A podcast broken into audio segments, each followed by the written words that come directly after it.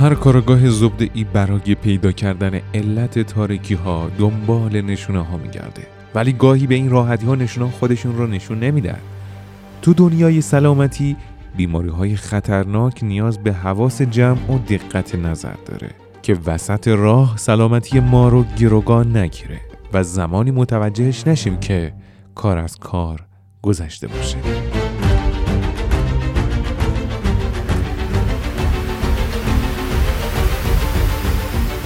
به نام خدا سلام به یکی دیگه از برنامه های سروم اطلاعات. خوش آمدید. ما امروز دوباره در خدمت مهمان عزیز برنامه قبلی جناب آقای دکتر احمدی هستیم. سلام آقای دکتر وقتتون بخیر. سلام علیکم. منم به مخاطبان عزیز سلام و خسته نباشید عرض می‌کنم. امیدوارم این برنامه هم که براتون ضبط می‌کنیم برنامه خوبی باشه. خیلی ممنون از شما. آقای دکتر این برنامه نمی‌دونم چطور بگم تلخه ولی خب به نتیجهش به نظر من شیرینه چون دونستن این اطلاعات مخصوصا یکی از سرطان شایع مخصوصا توی جامعه امروز ما می‌تونه خیلی مفید باشه. والا چه ارز کنم اگه میشه از علایمش شروع کنیم احتمالا بیما با چه تابلویی میاد سمت پزشک؟ در مورد CRC بله. سرطان کلورکتار یعنی سرطان روده بزرگ و راست روده می‌خوایم صحبت بکنیم. شاید بتونیم بگیم که شایدترین علامت سرطان روده بی علامت بودنشه. یعنی اینکه موقعی که سرطان در روده وجود داره مدت طولانی بدون علامت هست. وقتی که علامت دار میشه معمولا سرطان رشد زیادی کرده. علامتش متعدد خواهند بود. یکی از علامت های سرطان روده تغییر در اجابت مزاج هست. یعنی فردی که یک اجابت مزاج روتینی داشته حالا دچار تکرر ممکنه بشه دچار یبوست ممکنه بشه و خودش متوجه میشه که نسبت به قبل اجابت مزاجش تغییر کرده. این شایدترین علامت گرچه علامت خیلی اختصاصی نیست. بله.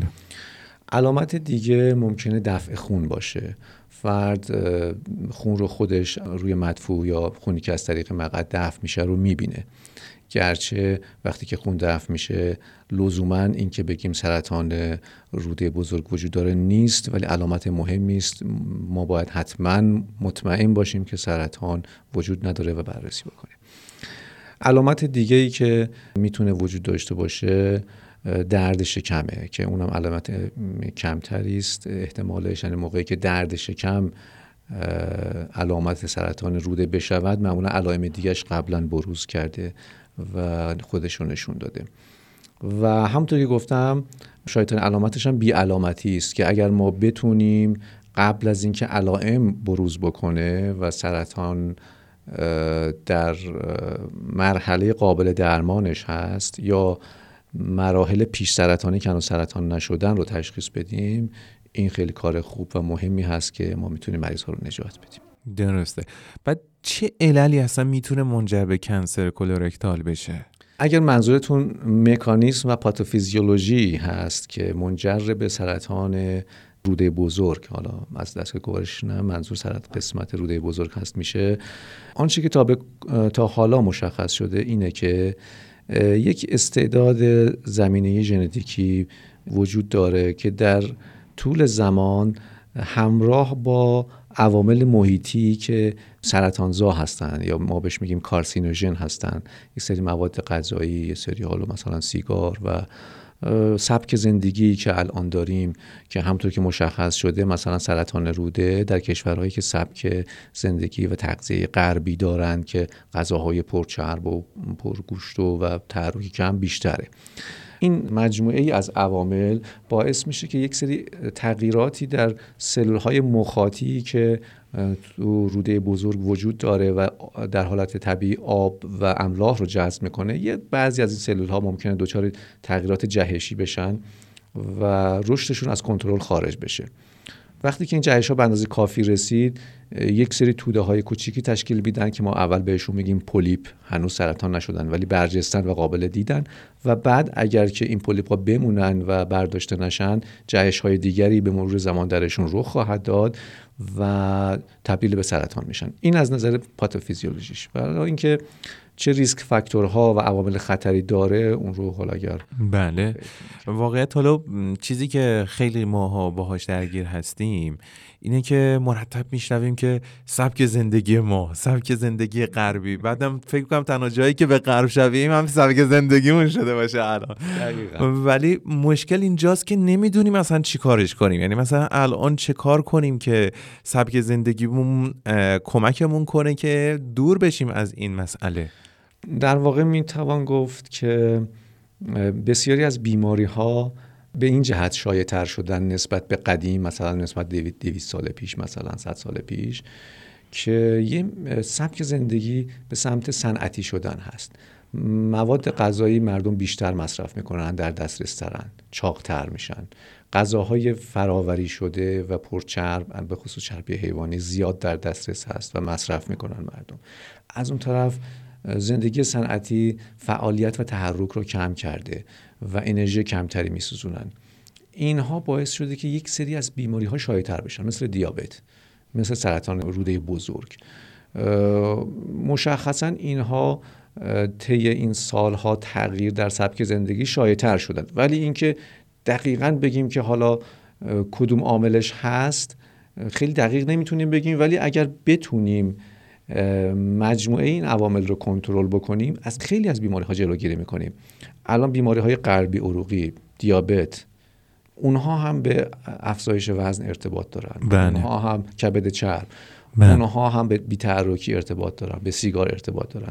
اگر مجموعه از این عوامل رو ما بتونیم اصلاح بکنیم در حد امکان حالا مثل قبل که افراد کارگری نمی‌کنن که ورزش بکنن و برنامه ورزش بله، منظم تو زندگیشون بذارن. و تغذیهشون رو بر اساس آنچه که اطلاعات صحیحی دریافت می‌کنن از جای مختلف منظم بکنن پرخوری رو بذارن کنار و حالا غذاهای دیگه که در ادامه خواهیم گفت می‌تونن تا حدود زیادی خطر سرطان روده رو کم بکنن. نمی‌تونن صفرش بکنن و می‌تونن کم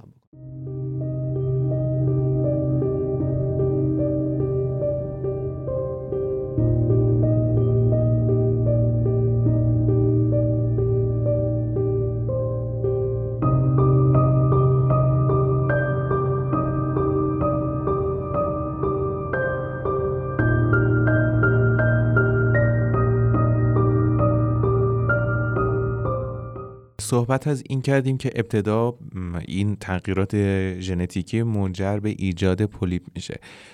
میشه بگین که تا چه مرحله ای درمان پذیره حالا چه خود پولیپ ها چه زمانی که تبدیل به کنسر میشن؟ بذارید اینطور بگم. خوشبختانه در مسیری که اون لایه داخلی روده تبدیل به سرطان میشه قریب به اتفاق در تمام موارد از پولیپ میگذره. یعنی قبلش یه پولیپ تشکیل میشه و بعد به مرور زمان تبدیل به سرطان میشه. این پولیپ هم یک زایده برجسته است که ما در کولونوسکوپی خوب می‌تونیم ببینیم و برداریم. ندرتا ابتدا به ساکن بدون پولیپ دچار سرطان میشن. سوال شما این بود که تا چه مرحله درمان مرحله قابل درمان هست. پولیپ که خب محدوده به, به همون لایه مخاطیه و هر وقت ما برش داریم درمانش همون برداشتنشه که معمولا هم از طریق کولونوسکوپی برداشته میشه. وقتی که تبدیل شد به سرطان تا وقتی که این سرطان محدود به جدار روده بزرگ باشه از جدار روده بزرگ یعنی بیرون نزده باشه یا اگر هم بیرون زده فقط یه چند تا قده لنفاوی نزدیک روده رو درگیر کرده باشه تا اینجا هم می‌توان با جراحی یک درمان قطعی براش داشت. ولی اگر دیگه از این مرحله فراتر بره به قول ما متاستاز یا دستاندازی دوررس پیدا بکنه به کبد بزنه یکم فراتر بره اون موقع دیگه واقعا درمان قطعی نداره. به شیمی درمانی می‌رسیم که ممکنه تا حدودی بتونه فقط کنترل بکنه. درسته. در حقیقت این بیماری بی علامت یک علامت بزرگ داره که حالا جلوتر تو غربالگری بهش می‌رسیم که چطور ایجاد میشه.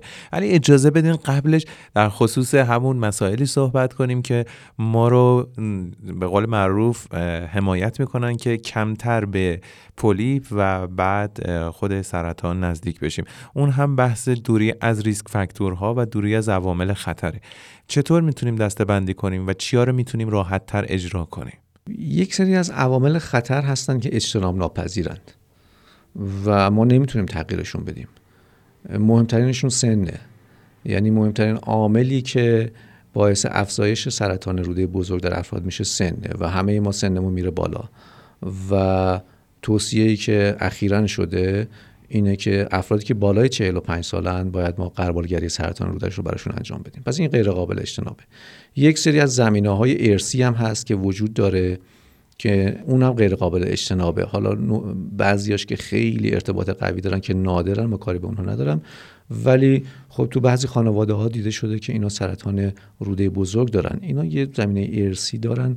ممکنه که مثلا فامیل درجه یک اینها هم مستعد باشن. اینم نمیشه کارش کرد ولی میشه زودتر تشخیص داد برش داشت. ولی یه سری عوامل محیطی هستن که قبلا هم ذکر کردیم. اینها به قول ما قابل تغییرن یا مودیفیبل هستن. اینها رو یکی همون همون سبک زندگی غربی دور رسیدیم بله. بهش. این که مشخص شده افرادی که اوبیس هستن افرادی که چاق هستن یه مقداری احتمال سرطان روده درشون بیشتره. افرادی که دیابت نوع دو دارن یه مقداری سرطان روده درشون بیشتره. افرادی که گوشت قرمز به خصوص همراه با چربی حیوانی به خصوص گوشت قرمزای فراوری شده مثل سوسیس و کالباس و اینایی که فراوری شده مصرف می‌کنن احتمال سرطان روده درشون بیشتره. افرادی که سیگار می‌کشن علاوه بر اینکه انواع خطرات دیگه و سرطان های دیگه و بیماری قلب عروقی رو تشدید می‌کنه سرطان روده بزرگ رو هم تشدید می‌کنه. بنابراین ما با این قسمتاش قابل تعدیله می‌تونیم از اینا دوری بکنیم. یا مشخص شده افرادی که مثلا کلسیوم استفاده می‌کنن افرادی که غذای پرفیبر استفاده می‌کنن افرادی که ورزش منظم دارن. ممکنه که سرطان روده درشون کمتر باشه نسبت به افرادی که. خب اینا رو باید تشویق بکنیم. حالا اون کلسیوم به صورت مکمل های کلسیوم یا مثلا ماست کم چرب چون چربی حیوانی اگه کنارش بیاد اونو خونسا قصه قصه اینه که کله پاچه می‌خورم میرن کو. آدم میگه چیکار کنیم دیگه؟ این دو تا با هم میگن نه. چرا؟ دقیقا. دقیقا مجموع عوامل باید با هم باشه. بله. یه مقداری تغییر سبک زندگی واقعا سخته. بله. و حالا یه خورده در خصوص پیشگیری صحبت کردید از جمله اینکه کولونوسکوپی به صورت قربالگری برای همه افراد از سن 45 سال. بعد در خصوص کسایی که خانوادهشون درگیر بودند حالا درجه یک یا درجه دو اینها هم به شکل بقیه جامعه بعد قربالگری بشن یا تغییری می‌کنه؟ ببین در مورد قربالگری پس بذارید بیشتر توضیح بدم. قربالگری سرطان روده بزرگ. بله. به روش های مختلفی هست. دو تا روشش تو ایران هست. یکی کولونوسکوپی هست و یکی هم تست مدفوع از نظر وجود خون مخفی. این دو تا روش ما تو ایران می‌تونیم انجام بدیم. گرچه در تمام دنیا کولونوسکوپی به عنوان دقیق ترین و بهترین روش ازش صحبت میشه ولی همه جا از کولونوسکوپی به عنوان روش اول استفاده نمی‌کنن. بعضی کشورها ممکن از این روش استفاده نمی‌کنن ولی خیلی از کشورها از این روش به عنوان روش اول استفاده می‌کنن که خیلی مفید هست. بنابراین ما به تمام افراد بالای 45 سال توصیه می‌کنیم که از نظر سرطان روده بزرگ و رکتوم یعنی راست روده کلورکتال کنسر قربالگری بشن به روش ترجیحاً کولونوسکوپی و یا اینکه حداقل یک تست خون مخفی در مدفوع که بهش ما میگیم FIT این رو انجام بدن. اگر این تست مثبت شد حتما باید کولونوسکوپی بکنن و اگر منفی شد باید هر شش یا دوازده ماه این تست رو تکرار بکنن. چون ممکنه در مواردی اون پولیپ بزرگ یا اون سرطان باشه ولی تست اشتباها منفی بشه. یعنی اون موقع خونی دفع نکرده. برای همین باید شش ماه دیگه تکرار بشه. این مال روش قبول و تکرارش در صورتی که کولونوسکوپی کنن هر چند ساله؟ کولونوسکوپی وقتی کولونوسکوپی اول رو انجام میدیم بر اساس یافته هایی که ما از کولونوسکوپی اول به دست میاریم اون موقع توصیه می‌کنیم که کی انجام بشه. آیا ما پولیپی دیدیم؟ آیا چند سانت بود؟ چند تا پولیپ دیدیم؟ آیا روده ایشون خوب تمیز شده بود؟ آیا سرطان دیدیم؟ اون موقع توصیه که می‌کنیم معمولا بین سه تا ده سال بعده بر اساس آنچه که پیدا می‌کنیم. حالا بین سه تا پنج سال پنج تا ده سال این رو میگیم تکرار بکنه. اگر روده کامل تمیز نبوده که باید سریعتر مثلا طی شش ماه آینده بیاد تمیز بکنه روده رو و دوباره تکرار بکنه که ما بتونیم دقیق تصمیم بگیریم. این در مورد کل افراد. حالا بعضی مواقع ما ممکنه که زودتر لازم باشه که قربالگری رو شروع بکنیم. زودتر از سن 45 سالگی. اینجا دیگه الان جاش نیست که من دقیقا همه رو توضیح بدم ولی به بله. صورت خلاصه اگه بخوام بگم. اگر توی خانوادهتون سرطان روده بزرگ داشتید به خصوص زیر 60 سال یا تو خانوادهتون منظور از خانواده فامیل درجه یکه یعنی پدر مادر خواهر برادر و فرزند. پس سرطان دستگاه گوارش در فامیل درجه یک سرطان یعنی کلون. بله. و پولیپ های بزرگ توی کولونسکوپی های فامیل درجه یک پیدا شد یا اینکه اگر خودتون بیماری التهابی روده داشتید اینجا دیگه 45 سال مطرح نیست. اینجا باید مراجعه بکنید به یه فوق تخصصی گوارش و کبد تا برای شما تعیین بکنه که از کی کولونوسکوپیتون شروع بکنید. شاید ممکنه باشه از سی سالگی شروع بشه از چل سالگی یا حتی در مواردی از بیماری نادر و خاص از 20 سالگی مثلا. جاش نیست که الان من بله بله آره همه توضیح بدم. تخصصیه و ما بیشتر خواستیم که از لحاظ به قول معروف آگاهی و بله. مسائلی که فرد باید در جریان باشه سوال رو بپرسیم و جواب بگیریم. خب خیلی ممنون. اگر که توصیه ای دارین ما در خدمتی خواهش می‌کنم همونطور که توضیح دادم باید خیلی خوشحال باشیم که در بین چند سرطانی که روش برای قربالگری دارند یکیشون هم سرطان کلون هست مثل سرطان سینه یا پستان برای خانم ها و از این امکان استفاده بکنیم برای اینکه سرطان کلورکتار رو از بروزش جلوگیری بکنیم با برداشتن پولیپا یا زودتر از موعد تشخیصش بدیم اون موقعی که قابل درمانه. و از اینکه باعث بشیم عمر مفیدمون کم بشه جلوگیری بکنیم. این از این جهت باید خوشحال باشیم که یک روشی وجود دارد و باید مردم اطلاع داشته باشن که از این روش استفاده بکنن. خیلی ممنونم از شما. تشکر می‌کنم از حضورتون. انشالله که باز در خدمتتون باشیم. انشالله. خدا نگهدارش